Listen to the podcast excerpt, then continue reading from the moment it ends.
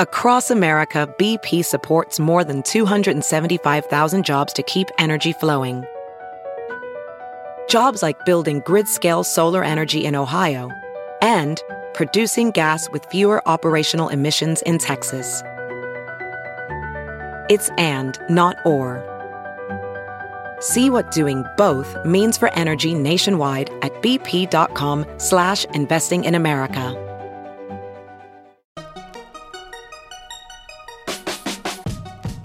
Welcome to the Techmeme Ride Home for Friday, February 1st, 2019. I'm Brian McCullough. Today, it turns out Google poked Apple in the eye also. Layoffs hit Vice. Amazon reports earnings and also reports that a ton of people responded to that minimum wage hike they did. And of course, the weekend long reads suggestions. Here's what you missed today in the world of tech.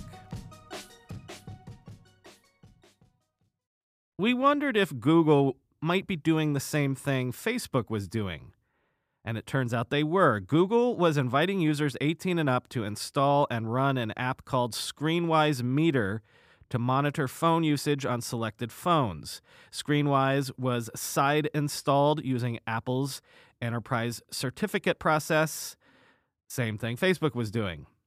We wondered if Apple would be pissed if they found out that Google was doing the same thing Facebook got in trouble for, and it turns out they pissed. For a period of time yesterday, Apple blocked Google from using internal iOS apps by revoking their enterprise certificate.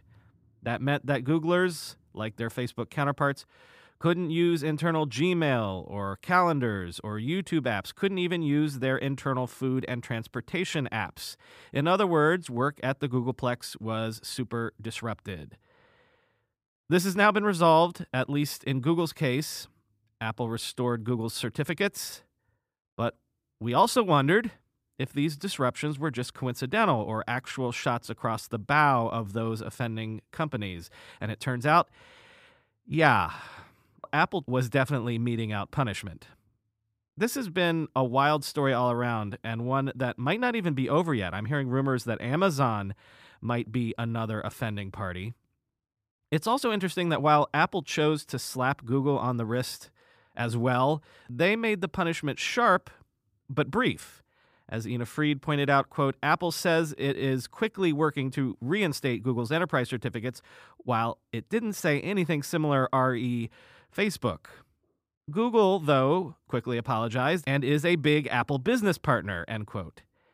Yeah, there is that little matter of Google paying Apple tens of billions of dollars a year to make sure Google is the default search option on iOS. And it's wild how quickly this story has turned from what at the outset looked like just another Facebook data scandal into a growing realization of Apple's awesome power in this situation. Here's Mark Gurman quote, "In 2 days, Apple has knocked out some of the business operations of two of its biggest competitors at the flick of a switch." End quote. Sarah Jeong, quote, "Apple banning the Facebook and Google certs is extremely funny but should also give us pause to think about how much of our daily lives depends on a handful of corporations that have been engaging in a cold war of compatibility for years. End quote.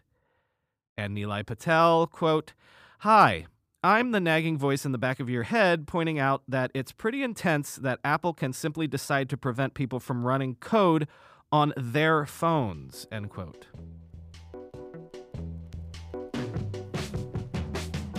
Twitter says it has removed thousands of malicious accounts on its platform that originated in Iran, Russia, and Venezuela for spreading disinformation about the 2018 midterm elections in the U.S. on that platform. And Facebook says it removed 262 pages, 356 accounts, three groups, and 162 Instagram accounts tied to Iran for the same sort of coordinated, inauthentic behavior. It's hard to find a new way to tell you about what is probably going to be a Groundhog Day style recurring event, sort of like how every few weeks or months I have to tell you about another data breach. But that's kind of the point. I forget who said it. Someone recently pointed out the Russians were the proof of concept on stuff like this. Once they showed the world that this sort of stuff was possible, was possibly effective, and most importantly, so cheap to pull off, why wouldn't every regime in the world do something like this. For a few thousand dollars, you can potentially sow internal disruption inside the borders of an adversary. Not a shot fired. Sometimes you have plausible deniability. This is not going to stop anytime soon. Also, found this interesting as well. Quoting from the Financial Times, Nathaniel Gleicher, Facebook's head of cybersecurity policy, said that Facebook had been able to uncover the campaign after working with Twitter and that social media companies were now sharing notes on disinformation sooner than they had in the past. We're actually able to move more quickly and remove these larger networks, he said. It's an encouraging example of the type of collaboration we're hoping to build across industry, end quote. So, good. Pulling your information, sort of a Interpol for these sorts of shenanigans. Of course, that would always depend on tech companies getting along with each other and not being in a perpetual Cold War with each other. Unfortunately, the digital media layoffs roll on and they've reached Vice. Vice is reportedly going to lay off 10% of its staff, or around 250 people, across the entire company. Vice says this is part of a restructuring effort to focus on growth in areas like film, TV, and branded content. Back in November, the Wall Street Journal reported that Vice was on track to bring in between 600 and 650 million dollars in revenue in 2018. But Vice is one of those companies we talk about that took a metric ton of funding. And so even that much in revenue might not be quite enough to impress investors, especially if Vice is not profitable at that level, which it might not be. Disney, for example, recently took a $157 million write down on its stake in Vice. And as Josh Marshall said on his website today, quote, "Does anyone want to own these companies for long-term and consistent if modest profitability?" As Josh wrote astutely, echoing what Rafat Ali told us, the problem is who it is that invested in these companies. VCs and others who were hoping to 10x or better. Again, quoting Josh, if BuzzFeed operates in its current form and makes a 1% profit, will anyone want to buy it for 1.7 billion or whatever its notional value is currently supposed to be? Unlikely, end quote. Oh, and hey, there was also this little news item from Amazon. For the third quarter in a row, Amazon reported all time record profits. Q4 revenues came in at $72.4 billion, up 20% year over year. The all important AWS reported revenue of 7.43 billion, which was up 45% year over year, but the pride of place goes to the net income, which came in at $3 billion, up 58% year over year. AWS apparently accounted for 58% of Amazon's overall operating income in Q4. And remember how we're watching the growth in that other revenue category? Literally, they call it other revenue, where Amazon's advertising business lives.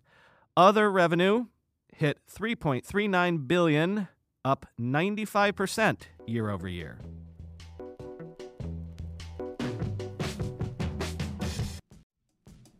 We're being sponsored today by a company on a product that longtime listeners know I have used for years and cannot, literally cannot live or at least work without it. 1Password. One Password combines industry leading security with award winning design to bring private, secure, and user friendly password management to everyone. Companies lose hours every day just from employees forgetting and resetting passwords. A single data breach costs millions of dollars. 1Password secures every sign in to save you time and money, any device, anytime. 1Password lets you securely switch between iPhone, iPhone, Android, Mac, and PC with convenient features like autofill for quick sign-ins. All you have to remember is the one strong account password that protects everything else. Your logins, your credit cards, secure notes, or the office Wi-Fi password. 1Password generates as many strong, unique passwords as you need and securely stores them in an encrypted vault that only you have access to. I started using 1Password, what, a decade ago? Join me and over 100,000 businesses on board the 1Password bandwagon. Because right now, my listeners get a free two-week trial at onepassword.com slash ride. That's two free weeks at the number one, the word password, all one word, dot com slash ride. Onepassword.com slash ride. Want a better way to simplify your business finances across expenses, vendor payments, and accounting? If so, Ramp could be a complete game changer. Ramp is the corporate card and spend management software designed to help you save time and put money back in your pocket. Ramp gives finance teams unprecedented control and insight into company spend. With Ramp, you're able to issue cards to every employee with limits and restrictions and automate expense reporting so you can stop wasting time at the end of every month. Ramp's accounting software automatically collects receipts and categorizes your expenses in real time so you don't have to. You'll never have to chase down a receipt again, and your employees will no longer spend hours submitting expense reports. The time you'll save each month on employee expenses will allow you to close your books eight times faster. Ramp also saves you money. Businesses that use Ramp save an average of 5% the first year. Ramp is easy to use. Get started, issue virtual and physical cards, and start making payments in less than 15 minutes, whether you have five employees or 5,000. And now, get $250 when you join Ramp. Just go to ramp.com slash techmeme. Ramp.com slash techmeme, R-A-M-P dot com slash techmeme. You know what? Let's hit a couple of other Amazon stories before the long reads. Remember when Amazon leveled up to a $15 an hour minimum wage? Well, it turns out that wasn't just good PR. Amazon says it got 850,000 applications for hourly U.S. jobs in October after announcing the minimum wage hike, which more than doubled its previous monthly record for job applications. Quoting Quartz, Analysts had worried Amazon's wage increase would cut into profits. So far, that doesn't seem to be the case. Amazon reported $3 billion in profit in the fourth quarter, beating the consensus estimate of 2.8 billion among analysts tracked by FactSet. End quote. And I know I'm supposed to spell it out to say A L E X A when we talk about her, since some of you have complained that if I say her name out loud, I summon her. But look, folks, it's kind of hard to do, so I might slip here. And if I was Amazon, I wouldn't even have to worry. In the US, the big game is this weekend. And there's going to be some ALEXA ads in them featuring Harrison Ford and Forest Whitaker. But don't worry, Han Solo won't summon she who should not be named if you've got your TV up loud. Why?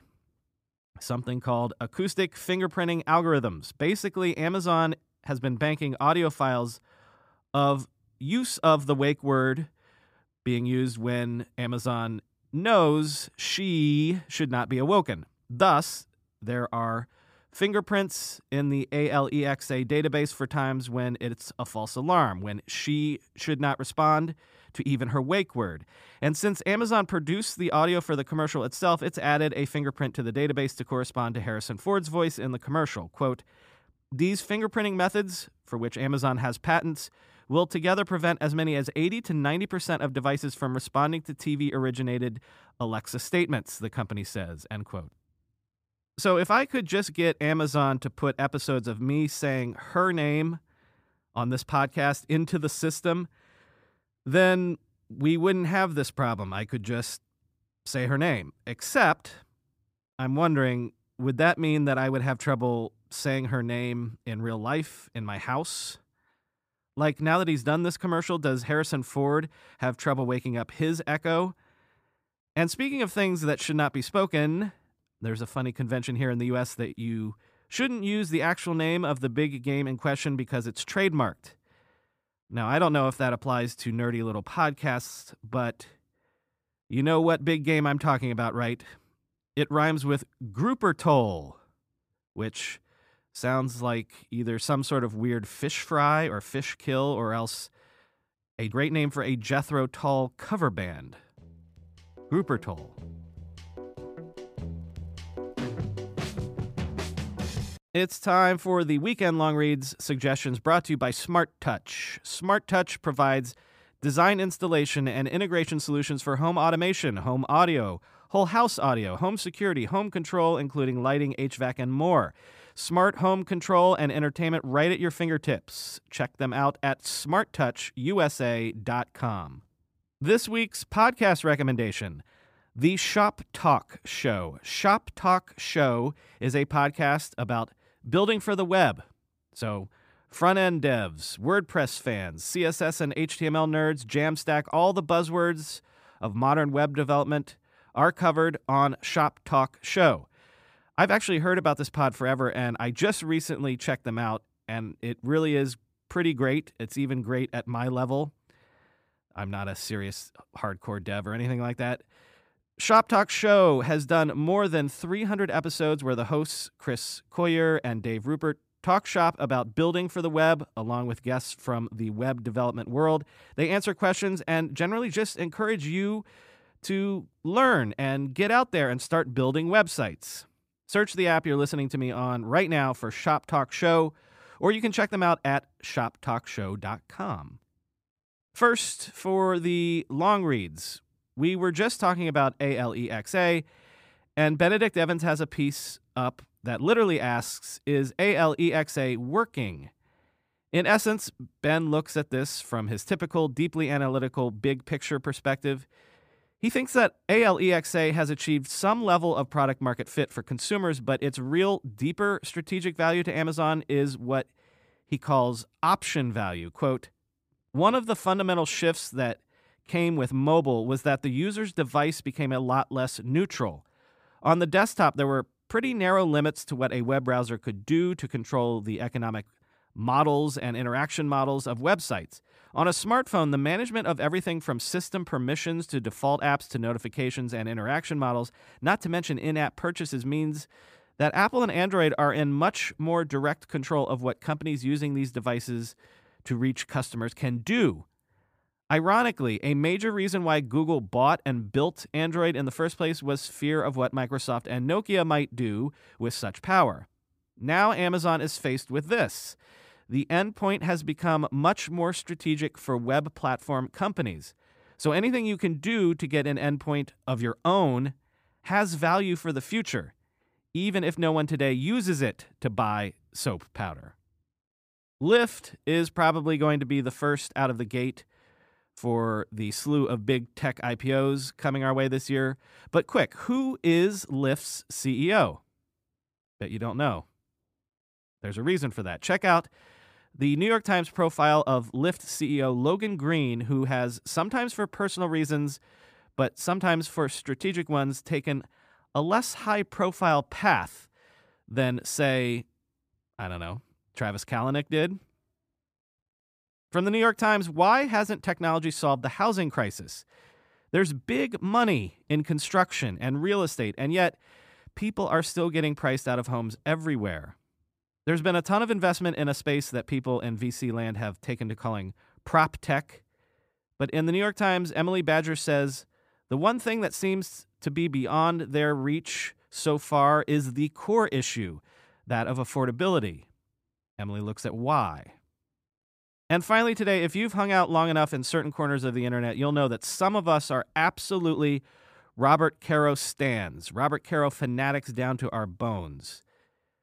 Author of one of my five favorite books of all time, The Power Broker. Author of a multi volume biography of President Lyndon Johnson that he's not done with yet. And frankly, I'm more worried about Bob Caro dying before he finishes his masterpiece than I am George R. R. Martin dying before he finishes the Game of Thrones books.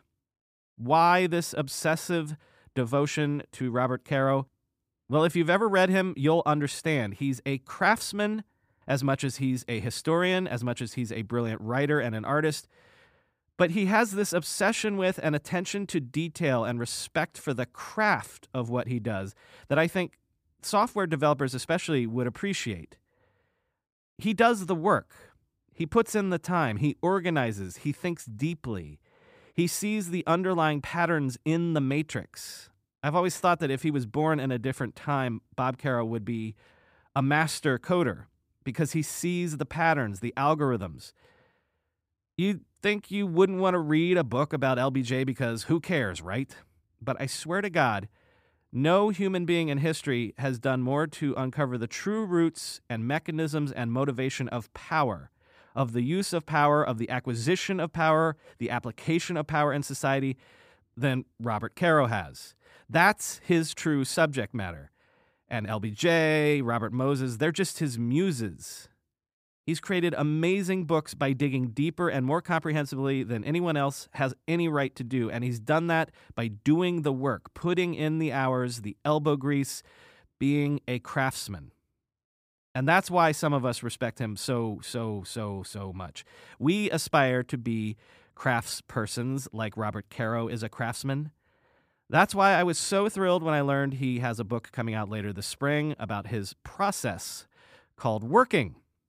It was an instant pre order for me. You want a taste of what working means to Robert Caro? Check out the last link to the New Yorker piece that is written by him. That is an excerpt from the upcoming book, I'm pretty sure.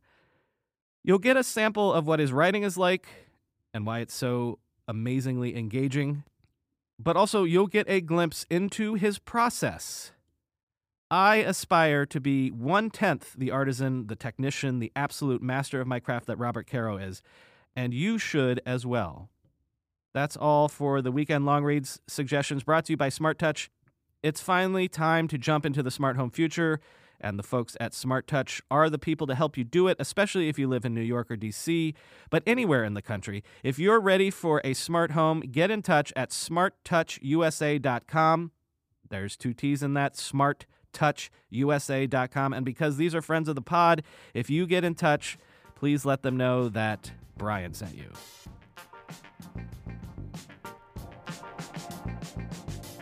That's all for today. I got nothing except that I'm cold. It's very cold here, too cold. To heck with polar vortexes. Although it's going to be 60 on Tuesday, which means fully 55 degrees warmer than it is right now. Oh, hey, I posted this on the subreddit, but I'm also incredibly geeked about tomorrow, Saturday's bonus episode. I got to host a Jay and Farhad show reunion. You have no idea what that means or why I'm so thrilled about it, believe me, on Saturday, you're going to get a taste of some crazy podcast chemistry that we don't get enough of anymore. Talk to you on Monday.